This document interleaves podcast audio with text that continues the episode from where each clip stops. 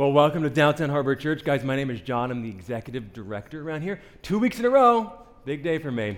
Anyway, so if you were here last week, let me just kind of recap last week. So, Adam, our lead communicator, for the first time ran the slides in the back of the room. He runs these things, all these things over here, uh, and it was a hot mess. I mean, if you saw like the video stopped too soon, the slides were like either too slow or too fast, and afterwards he comes up to me and goes, Oh my gosh, he goes, I'm so sorry. He goes, You have no idea how hard it is to run these slides. He goes, It is way easier to go up there on the stage and speak. So, anyway, we had that. And then for me, not only did my microphone and pack fall off once, twice, but three times, which is like, that's never happened before. And that threw me a little bit. I mean, anyway, so I go to Andrew, the guy who runs all of our tech and media, and I go, Let me ask you a question. This is like never happened before in DHC. Why was the pack falling off? And he goes, Well, it's simple. I said, well, what, what's the answer? He goes, your butt's getting too big. And I said, oh, great, perfect, wonderful. Thank you. It's those squats, or maybe it's the donuts. I don't know. Anyway, so we are in this message series called Less of Me. And um, what we're trying to do over this next couple of weeks is we're trying to remove ourselves from the equation, remove me from the equation, trying to take a step back and say, all right, how do I focus less on myself and more on others? Less on myself and more on God. So when I was thinking about less of me, I was trying to figure out all right, in what aspect of our lives is me most prevalent? And I understand this is grammatically incorrect, but you see what I'm trying to do here, right? In what aspect of our lives is me most prevalent? And I was thinking about all the various things that go on in our lives, the day to day, the year to year, all that kind of a thing. And one thing jumped out. One thing jumped out where me is most prevalent, and it's with our stuff. Our stuff whether it's our money or it's our houses or our boats, our cars, our jewelry, you know, all of these things, our stuff is where we find ourselves most prevalent. Because when we think about our stuff, we say a couple of things. We say, I worked for it, or I saved for it, or I spent time away from my family to get it. Now, once we've amassed all of our stuff and we have it behind us and we take a look at it, we say some things. We say, This is what I've accomplished, right? This exemplifies what I'm worth, right? Maybe for you that means what I'm worth financially, or, or maybe it's what you're worth as a person. If that's the case, that's a whole other sermon series that we can talk about. But maybe for you, you look at your stuff and you just say, This shows my status. This shows the world what my status is, my class, right? And as Countess Luann of the Real Housewives says, money can't buy you class. And that's true, it can't. But I was thinking about our stuff and, and the way that we talk about it. And I was saying, well, what's a question that we can answer today? What can we dive in and talk about? And I thought it'd be very important to talk about who actually owns your possessions. These things, whether it's our bank account or your boats, your cars, or your house, who actually owns all of these possessions that we hold so dearly? Is it God or is it you? And so I dove into the Bible and I started looking at the teachings of Jesus and, and, uh, and, what Paul had to say about this and reading a bunch of commentaries. And what became clear to me about this question is that it's actually the wrong question. It's actually the wrong question. It's not a bad question. And I actually want to talk about it later on today. It's not a bad question. In fact, churches all over this city in America talk about this all the time. It's very important.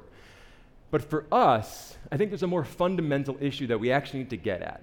Because who owns your stuff is not what we want to talk about right away. We actually need to talk about who owns you. Who owns you? So in Jesus' life, he would walk town to town, city to city, and he would be teaching. And very frequently, people would come up to him and they would have a question for him. Now, more times than not, these questions were posed in a way so that it would trip Jesus up. It would get him to say something that he would get in trouble for, perhaps maybe get arrested for, and maybe even killed. But every so often, somebody would have a real question for him. And so today, we're going to take a look at one of these real questions. It's in Mark chapter 10, and starts in verse 17. So let's kind of just hop right in. If you have your Bibles, feel free to open up, or as always, it's on the screen. So as Jesus started on his way, a man ran up to him, fell on his knees before him, and he says, Good teacher, what must I do to inherit eternal life? So here's a couple of things that I noticed about this. Number one, and I just saw this yesterday, I've been working on this all week, but this man ran up to Jesus and fell on his, on his knees. He, there's an urgency about what this man is talking about. I have a feeling that he has been searching this topic forever, and all he's looking for is assurance. He wants to know that when he dies, that he's going to go someplace good. And the way that he poses this question, what must I do? It's clear that he's looking for some kind of system of beliefs. What can I do so that I know that when I die, I'm going to go to heaven, right? This me, me, me, me, me. So Jesus says, Why do you call me good? Why do you call me good? You see, what's interesting about this word good that this guy uses is that he's not saying to Jesus, You're a good guy. He's not saying you're a stand up guy. He's not even saying you're a moral man. In the original language, this word good almost means you are inherently good. There's something good about you that is different than everybody else. So Jesus says, Why do you, why do you call me good? No one is good except God, so what are you saying? What are you driving at? What are you, uh, are you saying that I'm, because it sounds like you're saying that I'm, no one's good except God alone. And you know the commandments. So he plays along with the guy. He goes, Okay, you're looking for a system of beliefs? You know the commandments. You shall not murder. You shall not commit adultery. You shall not steal. You shall not give false testimony. You shall not defraud. Honor your mother and father. And the guy goes, Teacher, teacher, stop, stop, stop, stop, stop. I, I don't, I, all of these I've done. All of these I have kept since I am a boy. I've done all of these things. He's saying, I'm good too. I've done all these. I'm good too, but I, am missing something. What else am I missing? Because I don't have assurance. And I need assurance. What else can I do so that I have assurance? And I love this next verse. It says, Jesus looked at him and loved him. And what Jesus does in this, in this moment is that he looks into this man's life. He shines a spotlight into this man's life and he opens him up for all to see. And Jesus gives him the opportunity of a lifetime. He goes, All right, there is one thing you lack. There is one thing you lack. I could just see the guy kind of getting ready to write it down. Okay, go. Sell everything you have, give to the poor, and you will have treasure in heaven. Then come follow me. And I could just picture the guy saying, like, oh, wait, hold on, wait, wait, wait. You want me to sell everything I have and give it to the poor because I, and then follow you? Is that what you're saying to me? And I could just picture the other disciples going, Well, this sounds very familiar. Yeah, I mean, because Jesus told John that he had to leave behind the fishing and go follow him. He told Matthew he had to leave behind the tax collecting and go follow him. So he's telling you, for you, go sell your stuff and go follow him. You see, as modern Christians, we miss this. We miss the fact that Jesus, in this moment, offered this man the chance to become a disciple. Jesus has only done that to 12 other people in his life, and he's saying to this guy, Sell your stuff, follow me. But as modern Christians, we kind of get off, we get caught off in Jesus' answer. He's telling this guy, well, if you want to inherit eternal life, you got to sell all your stuff. And, and all we're saying is, well, that's not even the right answer. Right? If someone came to me and they said, John, I mean, how do I, how do I get to heaven? What do I have to do so that I know that I'm going to have eternal life? I would never say, well, it's easy. Go sell all your stuff, give your money to the poor, and then go follow Jesus. Right? That's not the right answer. Or is it? Right? Or is it? Because if you've been around DHC for any length of time, you know that Jesus always answers the question that nobody asked. He always does that. He's always answering the question that nobody asked, the deeper question, the thing that you're not really thinking about, but you actually are. You see, in this conversation, this man wanted one thing he wanted a system of beliefs, something that he could do so that he would have assurance when he died. All he wanted was to go to a good place. That's all he wanted from this conversation with Jesus. He just wanted to go somewhere good when he died. But Jesus wanted something else in this conversation. He wanted something else.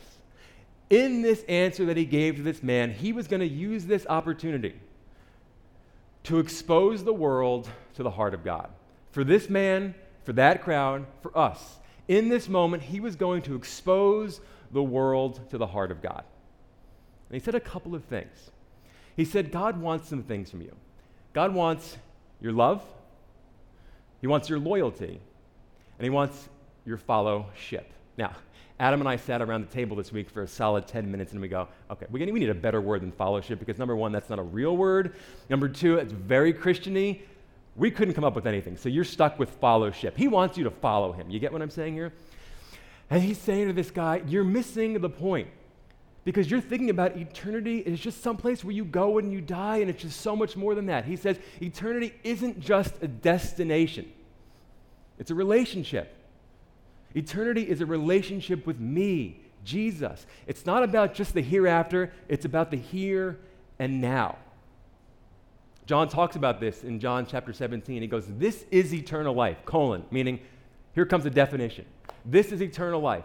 That day, meaning all of us, may know you, the only true God, and Jesus Christ, whom you've sent. You see, right here for this man, this is what I'm going to call a defining moment. This is a defining moment in this guy's life where Jesus is offering something, an opportunity of a lifetime. He's saying to this guy, You have the opportunity to follow after me, to be one of mine. But we have to deal with something first. We got to take care of one thing before we go any further. We got to deal with your primary loyalty. We have to deal with your primary loyalty. For you, you need to sell your stuff. You need to give it away. And when Jesus told that to this man, this man realized something about his life that he never knew before.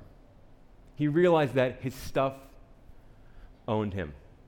He realized that his stuff owned him. And it goes on, it says, At this request from Jesus, at this, the man's face fell. He went away sad because he had great wealth. He looked in the face of Jesus, he looked at God the universe, and he said, No, no. I've got too much stuff. I'm too busy. And I've just got too much to manage. I've just got too much to manage. No, Jesus, we can't make that happen today. What I find so interesting about Jesus and, and admirable, to be quite honest with you, is that Jesus wasn't afraid to talk about money. He wasn't. Now, this is something I did not know until I studied it this week. 16 out of 38 parables dealt with money and possessions. If you don't know what a parable is, a parable is a made up story that Jesus created to tell a real truth.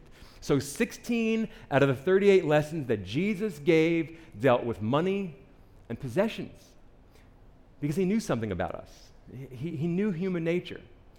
He knew that nothing competes more for your heart than your pursuit and management of money. Nothing competes more for your love of Jesus, for your love of God, for that God, whatever you need, I'm going to do. Wherever you need me to go, I'm going to go. Nothing competes more for your heart than your pursuit and management of money.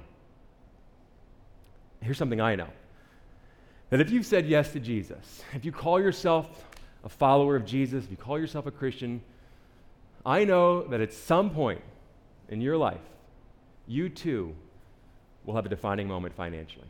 I know this because the Bible is very clear on it. At some point in your walk with God, He's going to step into your life as He did to this man, and He's going to say, I want you to give to my kingdom. I want you to be a part of building my kingdom here on this earth. Basically, he's saying, as he did to that man, I need you to part with some of your stuff for me and for others. And in that moment, you'll discover who owns you. In that moment, based on your response to Jesus or God's prompting in your life, you will know who owns you. Now, you may say a couple of things. You may say, Well, all my life I've gone to church, right? We call this the Christian checklist. I did it last week. All my life I've gone to church. I read the Bible. I know it cover to cover. I can quote it. I know the characters. I know the stories. I know the parables. I know it all. I pray daily. I read. I think I skipped one. There it is. And I serve others. I volunteer at church. I've given up my right to be right in my personal relationships. I've done all these things. You see, we find ourselves in the same position that that man did, where he said, Jesus, I've done it all. All those commandments, I've done it all. But nothing takes you to the core of your being like your response to this moment. It's the truth.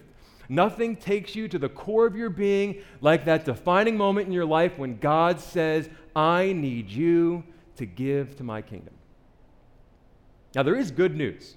And many churches won't tell you this, and perhaps you've gone to a church before that's going to tell you the opposite of what I'm about to tell you. But God doesn't need your money. God does not need your money. Jesus did not tell this man, Go, sell everything, liquidate it, and bring the cash to me. He did not say that. He said, Give it to the poor. God doesn't need your money. It's not about the amount. God doesn't need your money, He wants your heart. He wants your heart. He wants your love, He wants your loyalty, and He wants your fellowship. You see, because in Jesus' mind, the chief competitor for your devotion to God isn't Satan, and it's not sin, right? We don't wake up on like a Tuesday and go like, all right, what is it? It's nine o'clock. I'm free. I'm going to go follow after Satan today, right? I'm going to get into some sin today. That is not what Jesus is saying. In Jesus' mind, the chief competitor for your devotion isn't God or Satan. It's your stuff. It is absolutely 100% your stuff. And if you don't believe him, he says this in Luke. He goes, No one, no one can serve two masters. Either you will hate the one and love the other, or you'll be devoted to one and despise the other. You cannot, cannot serve both God and money. Now, if you've been in church any length of time, you've heard this so many times. And you just say, okay, listen, I understand this is I understand this is Jesus using hyperbole, right? That's how Jesus taught. Grand exaggerations to prove a point. I get it, Jesus, I get it. But that's not me. Uh, that's not me. I serve God. I do not serve money. And that may be the truth. That may be the truth. But when you have that defining moment in your life, when God steps into your life and shines that spotlight into your soul, as he did to that young man, and he says to you, I need you for the first time in your life to think about tithing. You've grown up in the church, you've read the Bible, you know what it says. I need you for the first time in your life to step up and give back to me what's mine. I need you to tithe. Or maybe he steps up into your life and he whispers into your ear and he says, I need you to help out with that school fundraiser. And I'm not just talking about buying a t shirt to help the baseball team. And I'm not just talking about buying a raffle ticket. I'm talking about stepping up in a real way to make a, lo- a difference in the life of those students a difference in the life of that school because you have the ability to do it. That's the one thing that I need from you. Or maybe the defining moment in your life is Him saying to you, I need you to help a friend. Because you know who I'm talking about. That person who needs help right now. I need you to help them. And of course, we say to God, Well, God, I don't, I don't lend money to friends. Good, He says. Don't. Give it to Him. Give it to Him. This is the one thing that you lack that I need you to do. Whatever it looks like in your life, because it's different for all of us. When He challenges us to grow His kingdom, and we say no, the answer is clear who we're serving. The answer is very clear who we're serving.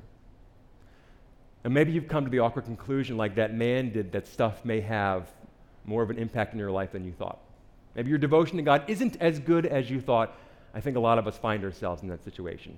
Maybe we rely on our stuff too heavily. Maybe we actually serve our stuff and not God. But I want to circle back to the very beginning, like we talked about. Who actually owns this stuff? Because this is an important question to talk about. The problem is this many of us, I'll say all of us, we live under the assumption that it's all for our consumption. Everything we have, we live under the assumption that it's all for our consumption, that it's all for us. And if everything if everything that comes to you is for you, think about that. If everything that comes to you is for you, you're only going to use it on you. You're only going to use it on you. But here's something you need to recognize. And the Bible talks about this from cover to cover. God blessed you with it so you could be a blessing to others. Whatever you have, God has blessed you with it so you can be a blessing to others. Now, I understand you worked for it. I understand you saved for it. I understand that you spent time away from your family to get it. But the Bible is clear. Everything we have, from our health to our wealth, is on loan from God. They use the word steward. We're but managers of everything that we have. That's a big difference. If you can grasp that, that's a life changer. Because just because it's ours doesn't mean that it's ours.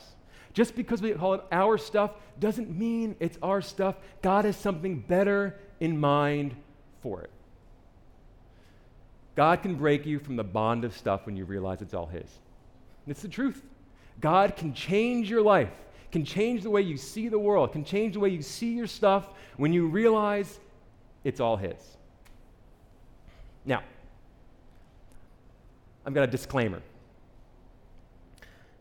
And if you've checked out by now, check back in because I understand this is church. Check back in. Jesus wasn't afraid to talk about money, okay? Jesus was not afraid to talk about money, um, but I was. I was. Because my greatest fear, my greatest fear is that you all would think, my friends and family would think, that we concocted this message so that you would give to DHC. That this is just some big sales pitch. That we did all of this so that you would give your money to us. Here's what you need to know, and, and I want to be clear about this. Churches can't operate but for tithes and offerings. That is the case. We cannot do what we do without your generosity.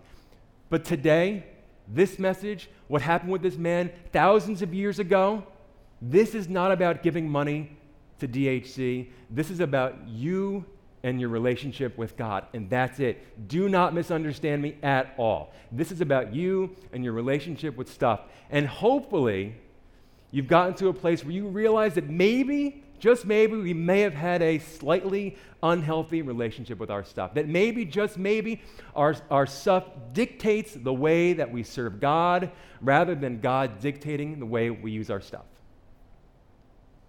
So, what's the practical for today? There's just one, and it's this don't miss out on the opportunity God puts before you. When He steps into your life and He says, Here's the one thing that you lack. Here's the one thing I need you to do in terms of building my kingdom. Don't miss out on that opportunity. Because when you say yes, when you say yes to God, when you say yes in that moment, a couple of things happen. You will be blessed. When you say yes to God in this moment, you will be blessed. And I don't mean that He's going to shower you with money. That is not the case. I mean, you'll be blessed in here. When you say yes to getting involved in building God's kingdom, you will be blessed for it. Let me just give you an example, and this is just the one that I know. Several years ago, several individuals from across this state and across this nation felt the call of God in their life that they wanted to help support Downtown Harbor Church. They said, We want to give back to this church for as long as we can until this church is self sustaining. And I can't begin to tell you how many emails and calls and texts I get from them when they say, You have no idea what a blessing it has been to be a part of this church. When we see the life change, when we see the baptisms, it is such a blessing to be a part of building God's kingdom. This has been an amazing opportunity. Don't miss out on that. Whatever it is in your life, your school fundraiser, right? Helping a friend, don't miss out on what that could be in your life. But if you choose to say no, a couple things happen. Number one, you do miss out on that blessing. When you say no to serving God in a way where you are building his kingdom on this earth, you miss out on that blessing you don't get to be a part of something bigger than yourself, you miss out on that. But here's what else happens God's going to get it done anyway. His plan for his kingdom on this earth will not stop because you said no. He will find somebody else to jump in in your place. And I just don't want to see that for you guys. Say yes. Whatever that looks like in your life, say yes. And most importantly, if you hear nothing from me today, hear this God doesn't need your money, He wants your heart. He wants your love, He wants your loyalty, and He wants your fellowship. Let me pray for us.